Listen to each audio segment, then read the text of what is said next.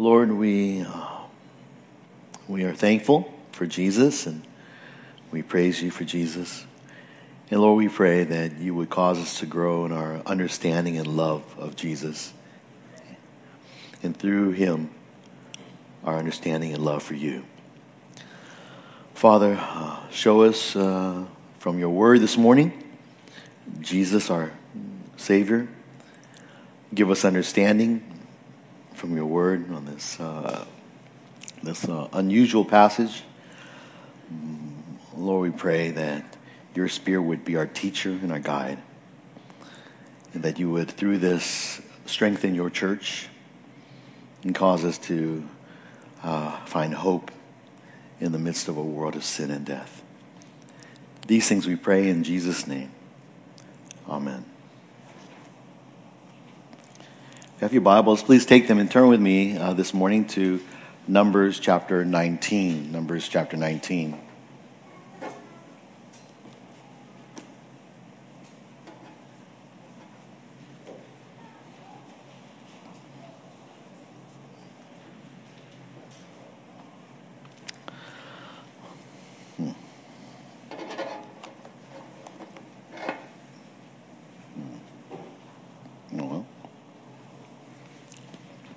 Numbers chapter 19.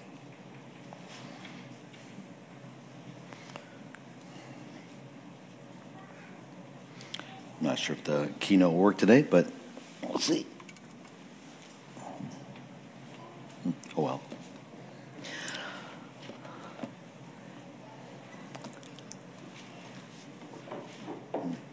This past week, as um, many of you know in our congregation, um, one of our beloved brothers in the Lord, um, sons of one of our dear families, has gone to be with glory with the Lord.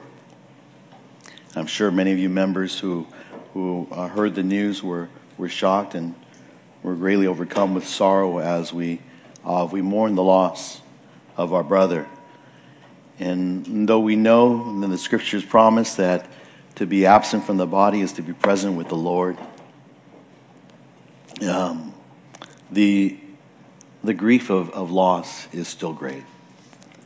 And we pray for uh, our brother Andrew and his our brother Andrew's family, and we continue to uphold them in our prayers. But we also just pray for ourselves, uh, for we uh, we too uh, mourn along and weep along with those who weep. We are soberly reminded because of this, and especially in, in, as we come to this passage, that we walk and live in a world of sin and death. Ever since the fall, Genesis 3, everyone born of Adam must die. It is inevitable because we are all born with the curse of sin.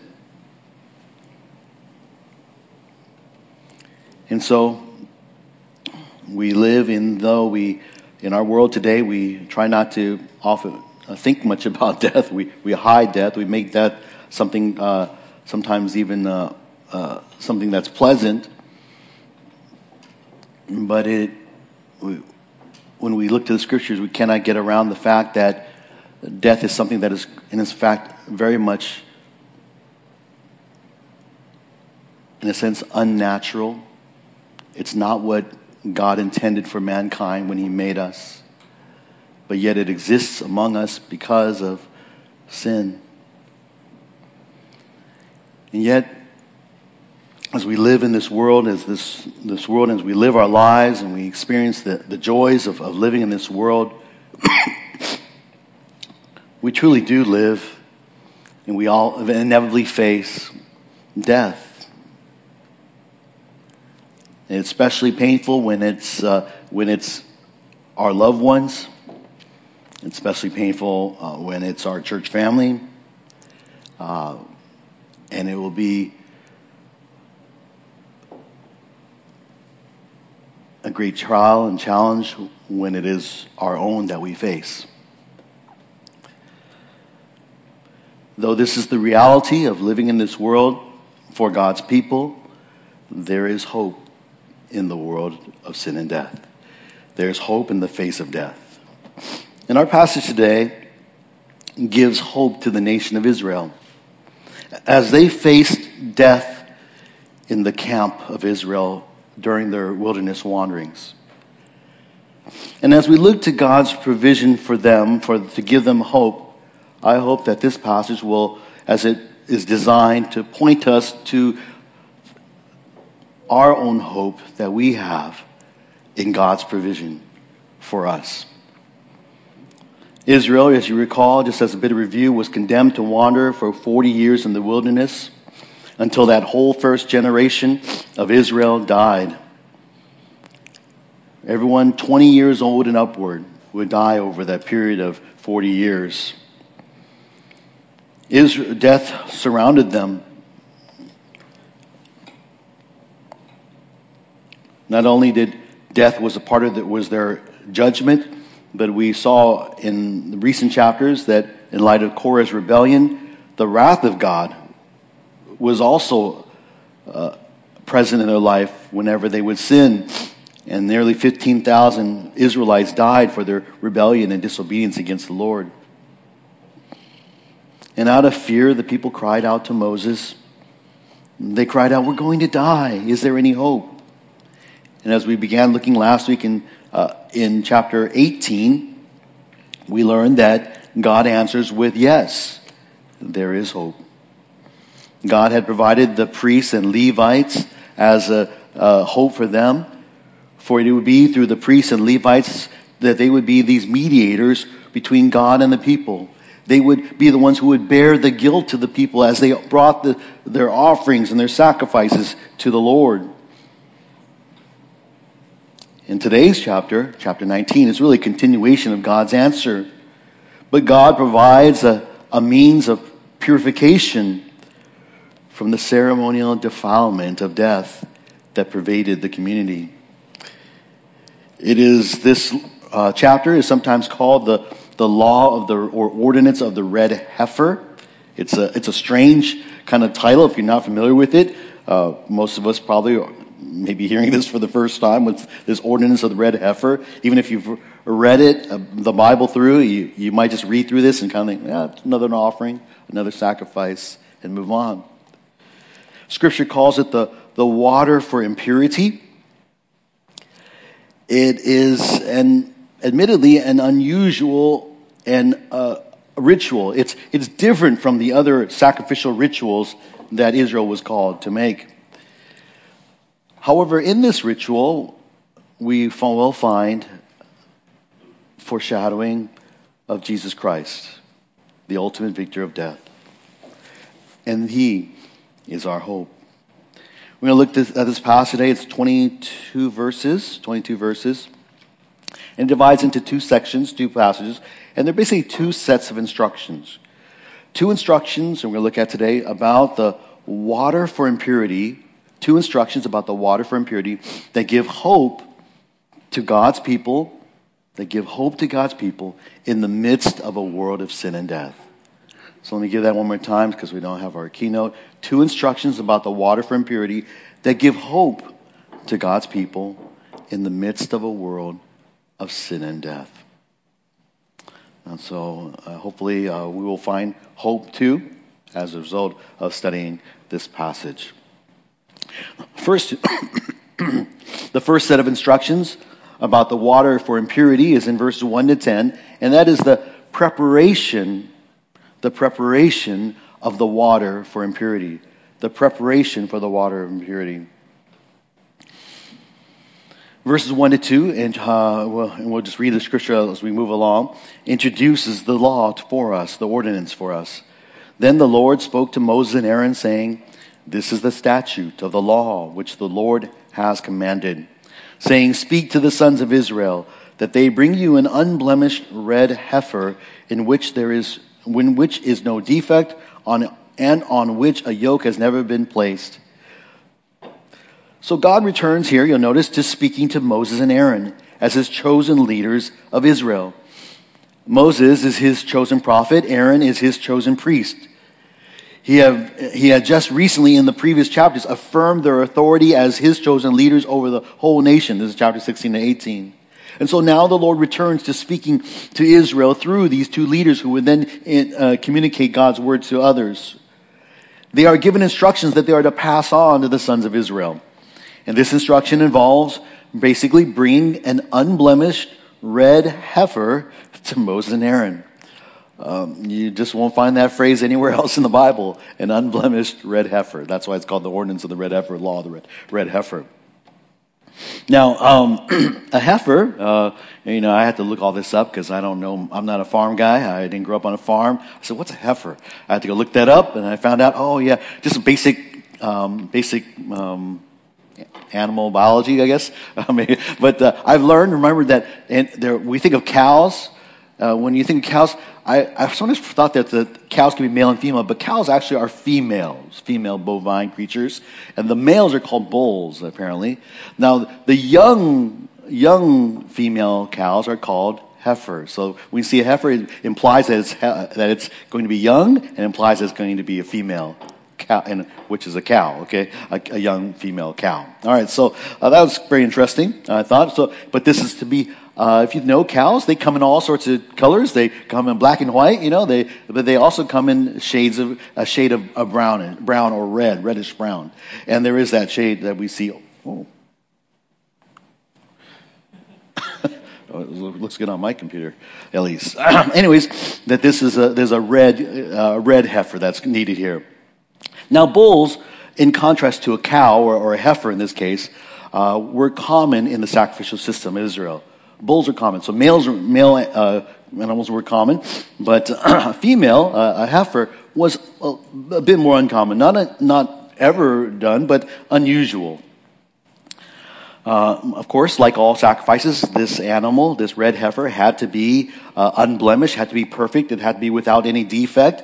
And it was also, furthermore, it had to be something that had never been used and never had a yoke put on it. so, this animal um, uh, th- this animal uh, stood out from other animals that may be offered. The only time uh, in the scriptures that a, a heifer is um, mentioned prior to Numbers, the only other time, one other time, where it's mentioned prior to this, uh, and it's in a sacrificial kind of context, is, is back in Genesis 15. Genesis 15, verse 19, when Abraham was instructed to bring, uh, among other animals, a three year old heifer. And he was to cut that heifer in half, lay them on the, uh, on, in a row, and then in that evening, God would walk through those, uh, those, those animals that were cut in half as a way to ratify the Abrahamic covenant. That's a pretty significant covenant. So this animal, this heifer, the fact that a heifer is asked to be brought is makes it already very significant. It makes it unique. That its color is actually mentioned. You never, you think about, you never really uh, learn about what color do the, the, the sheep or, or, the, or the bulls or what color do the, the, the turtle doves need to be. But this sacrifice, this animal, its, its color is actually mentioned. It has to be red. The word actually means reddish, uh, a reddish brown, a reddish brown color. So that marked it as being unique. Uh, the significance of this, uh, most likely, as we will see in a little bit, it's required to be red because it would be symbolic of the color of blood as part of the sacrifice. So, what is Israel to do with this red heifer? Let's read on in verses 3 to 6. You shall give it to Eleazar the priest, and it shall be brought outside the camp and be slaughtered in his presence. Next, Eleazar the priest shall take some of its blood with his finger and sprinkle some of its blood toward the front of the tent of meeting seven times. Then the heifer shall be burned in his sight. Its hide and its flesh and its blood with its refuse shall be burned. The priest shall take cedar wood and hyssop and scarlet material and cast it into the midst of the burning heifer. So this red heifer is given to Eleazar, the priest. Now, Eleazar, you remember, uh, is the son of Aaron. So it's interesting. Uh, Aaron's still around, but Eleazar is, is asked to, to conduct this. The inclusion of Eleazar in this ritual is a, just a, another way of further affirming the priestly lineage of Aaron, of Aaron and his sons and his family. So, uh, but Eleazar, and then presumably, if as this uh, rite gets carried out throughout the generations uh, of wandering in the Israelite, it would be other priests who would come and do the same likewise. But Eleazar is to uh, take this heifer and he's to take it outside the camp. You know, he takes it outside the camp where the animal is then to be slaughtered. And there, in that phrasing, at least one other priest or, or Levite is implied here, so there's an assistant to help because that other assistant slaughters the animal while Eleazar is present. So Eleazar is not doing the, the sacrificing. So we notice a couple things that are, that again, further make this, this law of the red heifer uh, unusual or stand out. First of all, the location of the sacrifice is unusual. Normally, sacrifices were brought where? To the tent of meeting, to the tabernacle. That's why there's an altar in the tent of meeting. That's why they have the altar. That's why they have the bronze laver for the washing of their hands. It's, this is where, and that's, that's where God's presence was. But this animal is unique in that it's brought outside the camp. When it's brought outside the camp, outside, and there is, it is slaughtered. Again, God's word is, is not without meaning. Everything that God says has a purpose, and all these details are significant. As with and we, as we've been going through, particularly the book of Numbers, and learning about the rituals that we see here within the sacrificial, the ceremonies, we remember that all these rituals are given by God as a visual lesson to Israel. They, they are a visual picture uh, to a nation who didn't have uh, necessarily their own copies of the written word. These rites in which they were to teach them spiritual truths, even as in a, way, in a sense, like baptism and communion is a visual lesson for us today. So, the fact that this animal is taken outside the camp to be slaughtered should have would have clued in Israel that there's something unique about this animal. The in the book of Numbers, uh, being outside the camp is significant in Numbers chapter 5, the Lord had instructed to send outside the camp all those basically who were defiled in any way, who were ceremonially unclean, whether it was leprosy or some kind of skin disease, whether they had touched someone who was dead or they had someone who died in their home, or other uh, kind of means of uh, any uh, discharge of the body. Any of these things would have made someone ceremonially unclean and defiled, and therefore they would have had to be outside the camp of Israel. They could not remain inside the camp and they were there on the outside of the camp. They would remain until the appropriate time had passed and the appropriate sacrifice could be offered so that to purify the individual and they could come back into the camp and live among God's people, but primarily to live before the presence of the Lord who was dwelling in their midst. The red heifer would basically be, is basically being treated like something that is defiled and therefore had to be brought outside to be slaughtered. Eleazar then would take some of the blood of its blood and it, he would sprinkle it toward the front of the tent of meeting seven times. Seven is uh, significant too. It's the Hebrew number for completeness, as, as, as, as what most all many scholars and commentators say. And this action, uh, this sprinkling of uh, the blood toward the tent of meeting, is also something that's a similar imagery for most Israelites to be aware of, to be mindful of.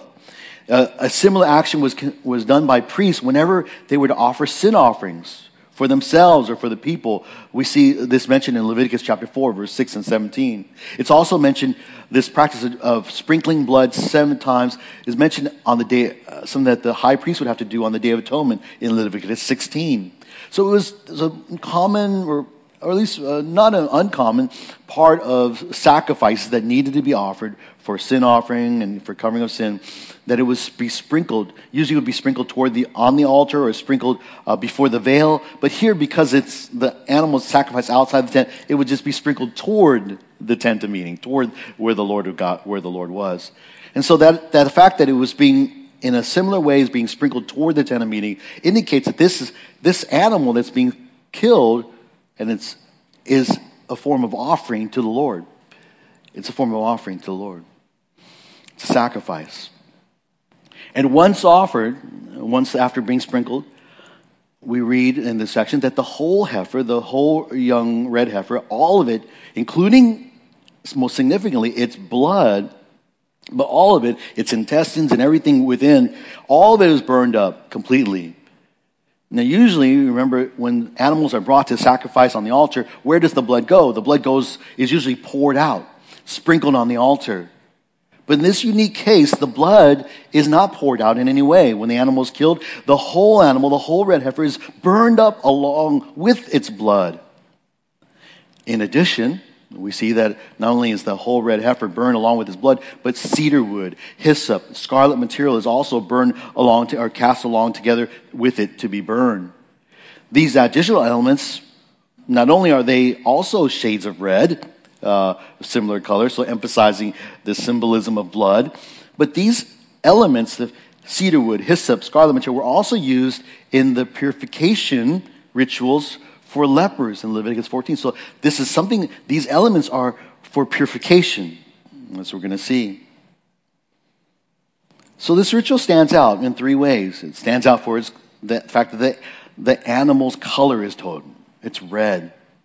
It's red because uh, later on, when it, we're going to find out that uh, it's going to be used uh, to symbolize, really, uh, blood.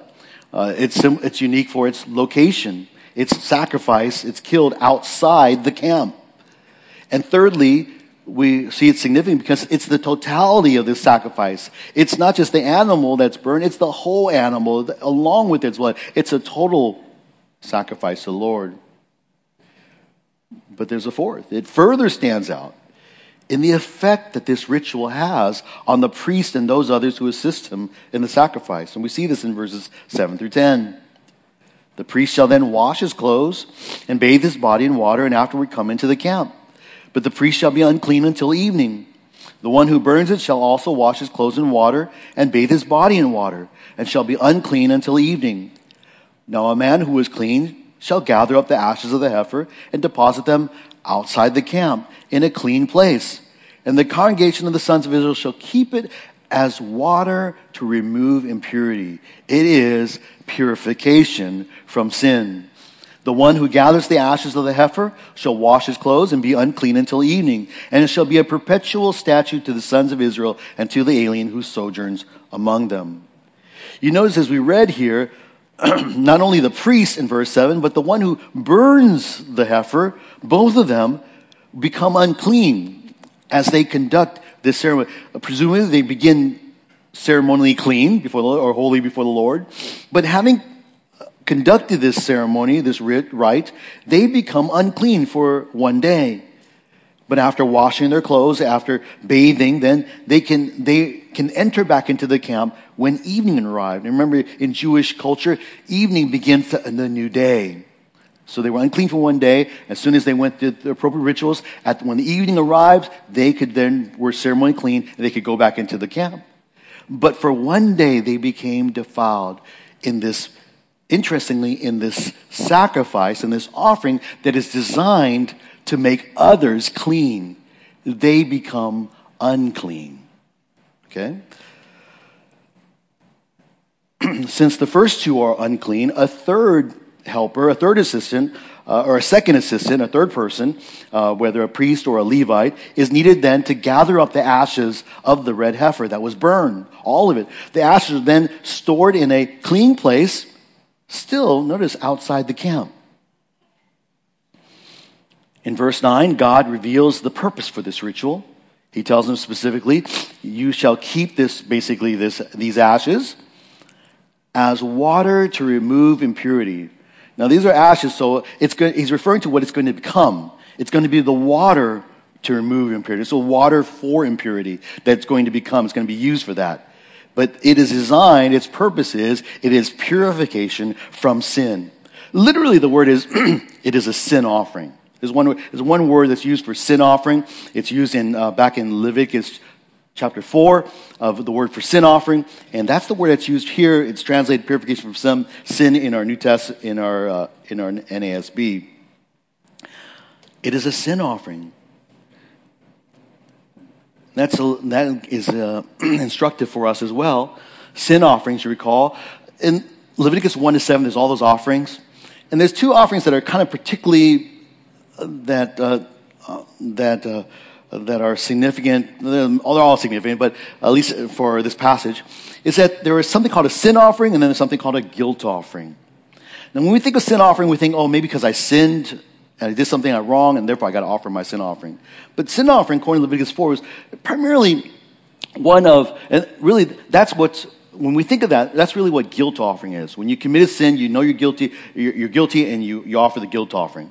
But sin offering was something that was generally offered when you, it's for your sin, but it's when you unintentionally sin. You, you didn't intend to do it, but then somewhere along the way you become aware that you've sinned, you become aware of God's law. So I violated one of God's law unintentionally, and then you would make a sin offering.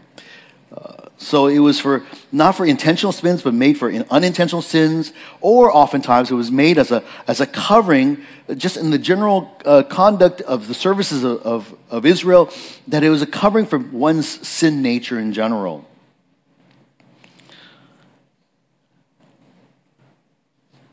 So this is a, becomes a, a sin offering. It covers the sin nature of the people of Israel. It would be. It will be. Although the red heifer would be used to cleanse others from defilement of sin, its handling, we note, would defile those who were otherwise clean. And that's why we even see that at the end of this passage, even the one who gathers the ashes, who puts it in a safe place to be kept for, for future use, he too becomes unclean for one day until he bathes and washes his clothes, and then uh, in the evening he also may enter, re-enter the camp. Verse 10 of this instruction said, gives, uh, uh, ends with this instruction that this would become a perpetual statute. It would be something that Israel would, be, would continually observe. The availability of the ashes of the red heifer would be at hand for the purification of sin throughout Israel's history. Note, though, that this water for, for purification would be available not just for Israelites, but also for the sojourner, the alien who lives among them. For the Gentiles who wish to be among the, uh, to be, to live among the Israelites, live among God's people, want to strive to live according to God's laws, the same God's law would apply equally to the sons of Israel as it would to the Gentile who lived and dwelt among them. And that's encouraging.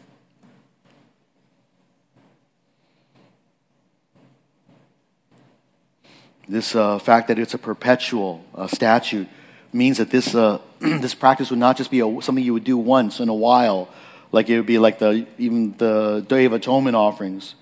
This would be something that would be a continual practice. Why?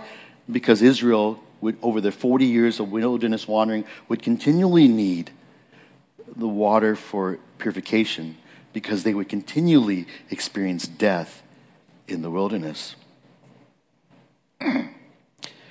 they would constantly become defiled and need cleansing.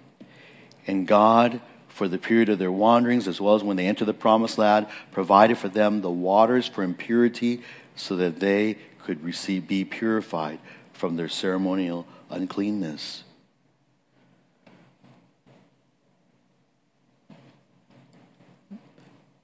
Now, their need would be heightened by the presence of death among the people. And so, even in this passage, the nation had just experienced the death of 15,000 people all at one time. There was probably a, a very few tents, very few families that had not been impacted become defiled by someone dying uh, in their home because they had to bury these 15,000 people. So someone had to go get them and then handle them and prepare their bodies and then bury them. And among those, and all, countless numbers would have been defiled, or they would have came in contact even to even pass by a grave would defile them. And so we're going to see that in verse 11, 22, God gives a second kind of set of instructions, further instructions really, but it shows in, in that gives uh, that helps Israel to find hope in their in the midst of a world of sin and death, and that is the application of the water for impurity. The application. How does this? What is so? God gives them these ashes that they're stored, but how, how does it work? What do you do with it? Well, we find out in verses uh, in, in the verses 11 to 22. Verse 11, 13, as we look to the second point, state the general purpose for the waters from purity So, really, up to this point, up to verse 9, the Israel, God hadn't really not told them what, what, to, what it is for, uh, what occasion it's for. It's just purification from sin, it says. But in 11 through 13, we see the more general exp- explanation for why they will need this water for, for impurity. Verse 11 to 13, the one who touches the corpse of any person shall be unclean for seven days that one shall purify himself from uncleanness with the water on the third day and on the seventh day, and then he will be clean. But if he does not purify himself on the third day and on the seventh day, he will not be clean.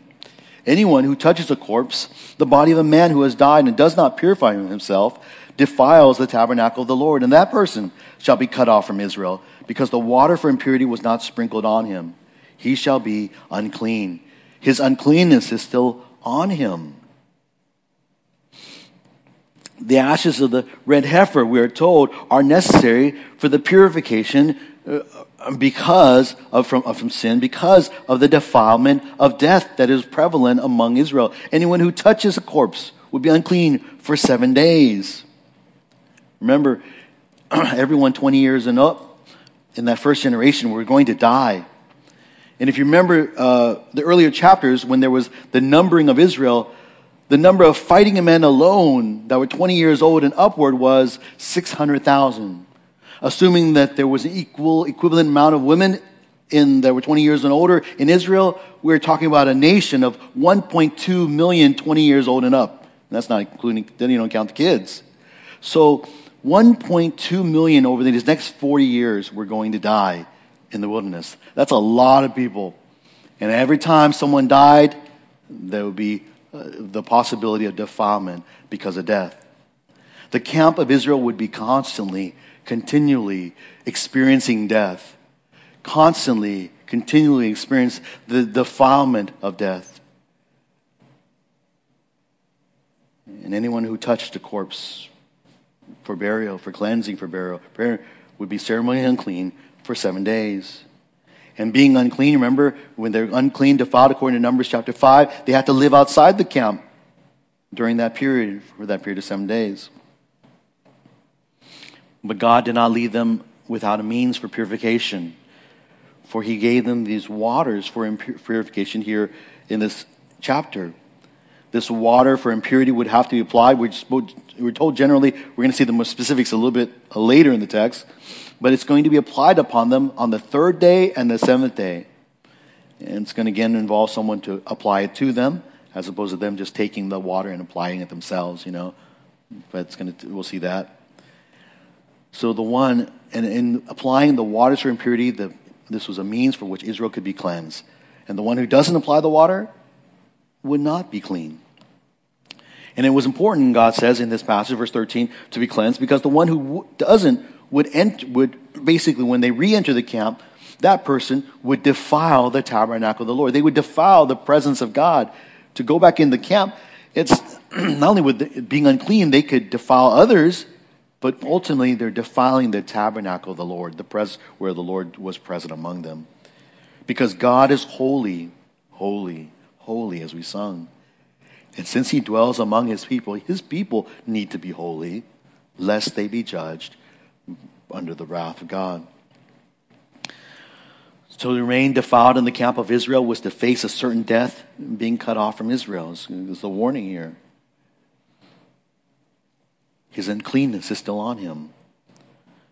But there is hope for the Israel because all one has to do is apply the water for impurity upon themselves. And it's all and it's available to them because God provided it. Now, God further elaborates on the situations when the water for impurity are needed in 14 to 16. This is the law when a man dies in a tent. Everyone who comes in the tent and everyone who is in the tent shall be unclean for seven days. Every open vessel which has no covering tied down on it shall be unclean. Also, everyone who is in the open field touches one who has been slain with a sword, or has died unnaturally, or a human bone, or a grave, shall be unclean for seven days. So, this is how significant this impact of, of death is on the camp if someone dies in your tent, if someone dies in your home, basically, everybody in the home is considered defiled for seven days. Even your open jars, your open vessels, if they weren't covered, they would be considered defiled. What's more, not only inside the home, but outside the home. When they're outside the home, when they're in the open field, if you happen to come across the contact with the grave of someone who died, you became unclean. You touched the bone of, of, of some human being and you died. And you, not, and you became defiled.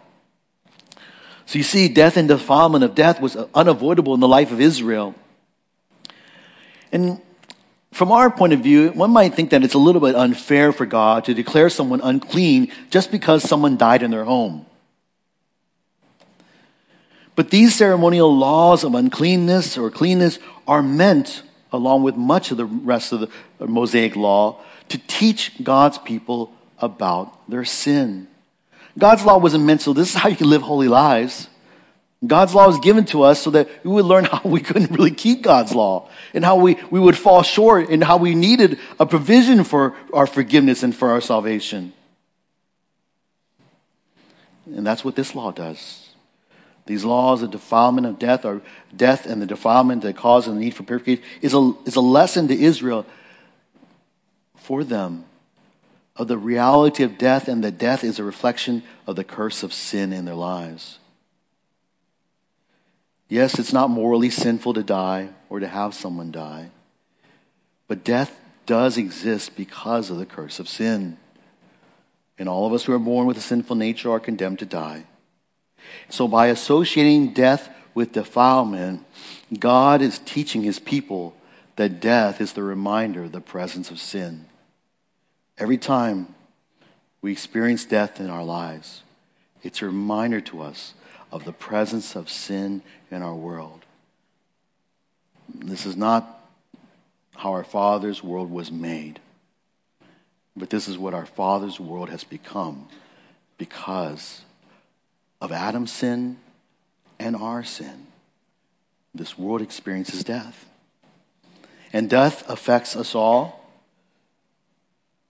whether it's the death of loved ones or own. But death, when it comes into our life, reminds us all of our need for cleansing from sin. And God, uh, once again, has provided it. In the remaining verses, we will see how God's provision for the purification of defilement points us to his provision for the purification of our sin verse 17 and 19 give his specific instructions for how the waters for impurity are to be applied.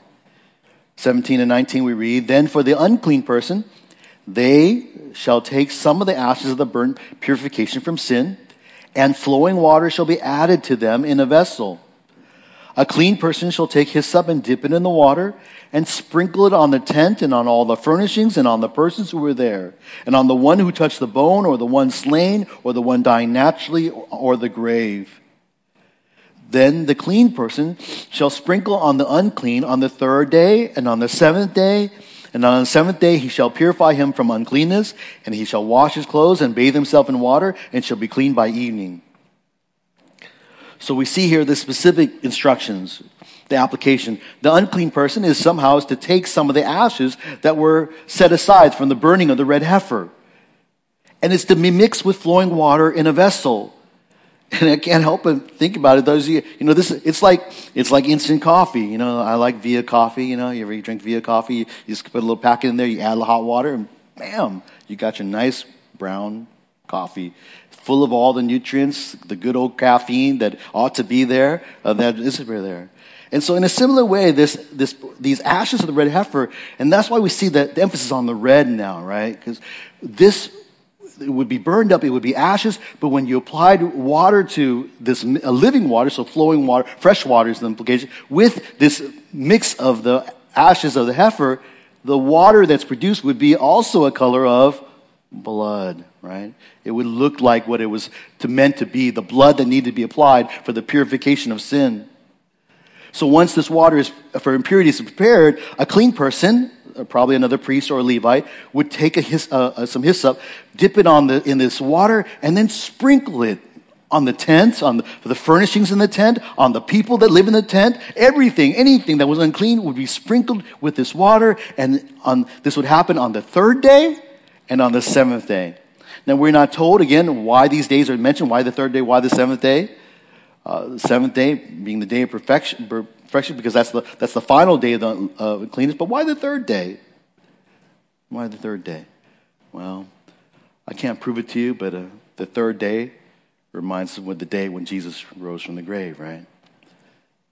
But that's a, there's a, there's, if we believe that God uh, foreshadows his son in the scriptures, that, that's a possibility.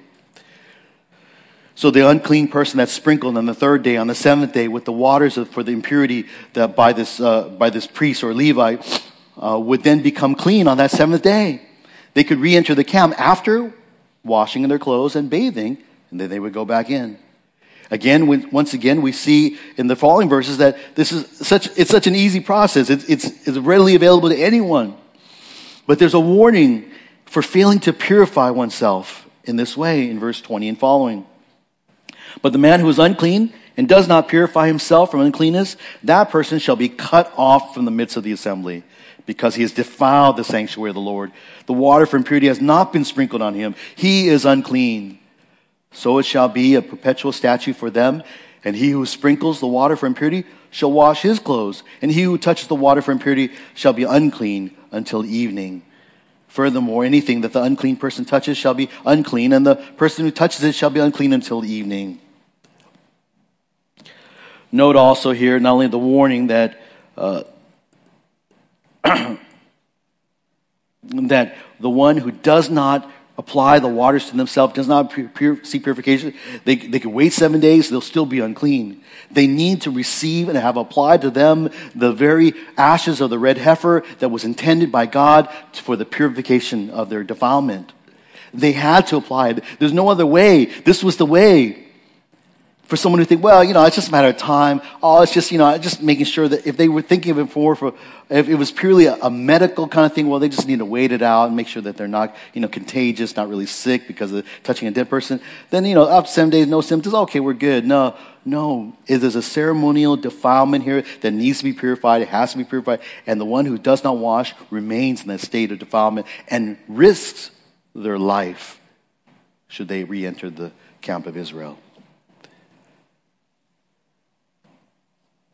Note too that the one who sprinkles it upon the uh, the one who sprinkles upon the folks on the people who are unclean, that person because he is uh, comes in contact with the water for pure impurity, he then t- becomes unclean. How profound is that? As he applies the waters to make others clean, he himself becomes unclean. Again, this is just it just uh, it screams uh, it screams God's truth, and you're probably already there. But you know, wait, wait, wait a little bit, and we'll get there. But that one, that individual is unclean for one day. After washing his clothes, bathing, he too may re-enter the camp. As long as Israel would wander in the wilderness, they would encounter death and defilement. But the Lord had faithfully provided a way for the defilement to be purified, for them to be cleansed, the waters for impurity through the red heifer that would be offered, burned up, set aside outside the camp for whenever they would need to be, have it applied to them, cleansed so they could be cleansed and return to the camp before the presence of the Lord. This would be true for that first generation and every future generation of Israel. Every generation of Israel, as they read these words, would have remembered God provides a way for us to be clean. We are defiled because of death and, and because of sin, but God provides a way for our defilement to be cleansed. God provides a way of hope for them to have continued fellowship with God, to, to continue to live among God, in the, even in the midst of a world where they are under the curse of sin. And so let us jump to today. God continues to offer us hope today, does He not? These ritual services remind us of the Lord's provision for our own need of purification. For in this life, too, we encounter death. And death is a constant reminder of our sin nature, for the wages of sin is death. And we need to be purified from the defilement, not of death, but of sin. And as you might have already concluded, God provided purification for our sin through the blood of his Son, Jesus Christ. The red heifer points to Jesus. He too, like the red heifer, was crucified outside the camp of Israel, outside the gates of Jerusalem. He was not crucified in Jerusalem, but outside Jerusalem. Hebrews 13, 12 to 13. Therefore, Jesus also, that he might sanctify the people through his own blood, suffered outside the gate. So let us go out to him outside the camp, bearing his reproach. What's more, his death involved the shedding of his own blood, the shedding of his blood that needed to be applied to our lives, that's pointed to by the red color of the heifer. It's by his death, his blood is applied to our lives, and we, eh, that we who have believed upon him are cleansed. For without the shedding of blood, there is, there can be no forgiveness of sins. Furthermore, the priests and others who became unclean in applying the waters for, for purification upon those who were unclean, they themselves were pointers to Jesus. In, in cleansing others, they became unclean. They were ultimate, these priests ultimately pointed to Jesus the great high priest who to himself would become unclean so that others may be clean. 2 Corinthians 5:21 He made God made him who knew no sin to be sin on our behalf so that we might become the righteousness of God in him. And the warning of the ritual is the warning for us today that the ashes of the red heifer were available, are available to all who are unclean who wish to be cleansed. But they, the people of Israel needed to obey. They needed to take and obediently apply the waters uh, for impurity upon themselves, upon them. And even then, when they applied the waters for, for impurity upon them and cleansed it, it only cleansed them ceremonially. It only cleansed their, their flesh. It never cleansed their souls from sin. It only cleansed them from ceremonial defilement. But in contrast, the blood of Christ is far more powerful. And the author Hebrews makes this point in Hebrews 9 13 to 14. For if the blood of goats and bulls and the ashes of a heifer, it's talking about our passage today, sprinkling those who have been defiled, sanctify for the cleansing of the flesh, how much more will the blood of Christ, who through the eternal Spirit offered himself without blemish to God, cleanse your conscience, your soul, your spirit from dead works to serve the living God. See, the blood of Christ doesn't just cleanse the body, it cleanses the soul. It cleanses our whole being. It cleanses our conscience of the guiltiness that we all are under the law, under God's, under the, the law of God. And many of us, many people foolishly strive to live a righteous life thinking that you can earn your way, but these are dead works. It is only through the washing of the blood of Christ that we are washed clean. It is all of grace, freely given, so that simply you and I need to receive and apply. The blood of Christ is available to all who are sinners who wish to be cleansed and forgiven. And when you have received Jesus Christ, you have the hope of knowing that your sins are washed and you are you will have them removed from you as far as the east is from the west. And when God you stand before God, he will not see your sin because he has declared you right before him because he made him who knew no sin to be sin on our behalf but only if you obey and receive Christ for salvation by faith. To not receive Christ, if you've not received Christ in your life, if you've not consciously, intentionally, in your own heart, expressed to God in faith your desire to receive Jesus Christ who died and rose again for your sins, if you've not done that, you are still dead in your sins. So the my invitation to you today is that if you have not yet believed in Jesus, that believe in Christ. For if you do not, when you die, you will be cut off from God forever. So I'll leave you three questions just for your thoughts and discussion, reflection. Have you received and believed in Christ for your salvation? It's the first question, the most important question of all. And then, secondly, while though our sins are, we are, we are, have our sins forgiven, we still, as we live in this world, we have a sin nature still. A sin nature that still manifests in sin on a, uh, it, uh, on a regular basis. And we and the God provided uh, us to be forgiven through the confession of our sins. In 1 John 1 9. Is there some sin in your life that you need to confess the Lord?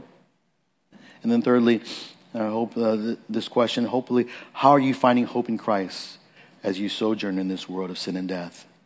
I know many of us, uh, uh, as we are mourning, uh, we have opportunities to think about God's truths. And it's, it's not only is it for you, but as you I hope you, you have opportunities to share with others how God's truth is ministering to you. And if you can share with others, they too will find hope and encouragement. And uh, we can encourage one another as we sojourn here on this world.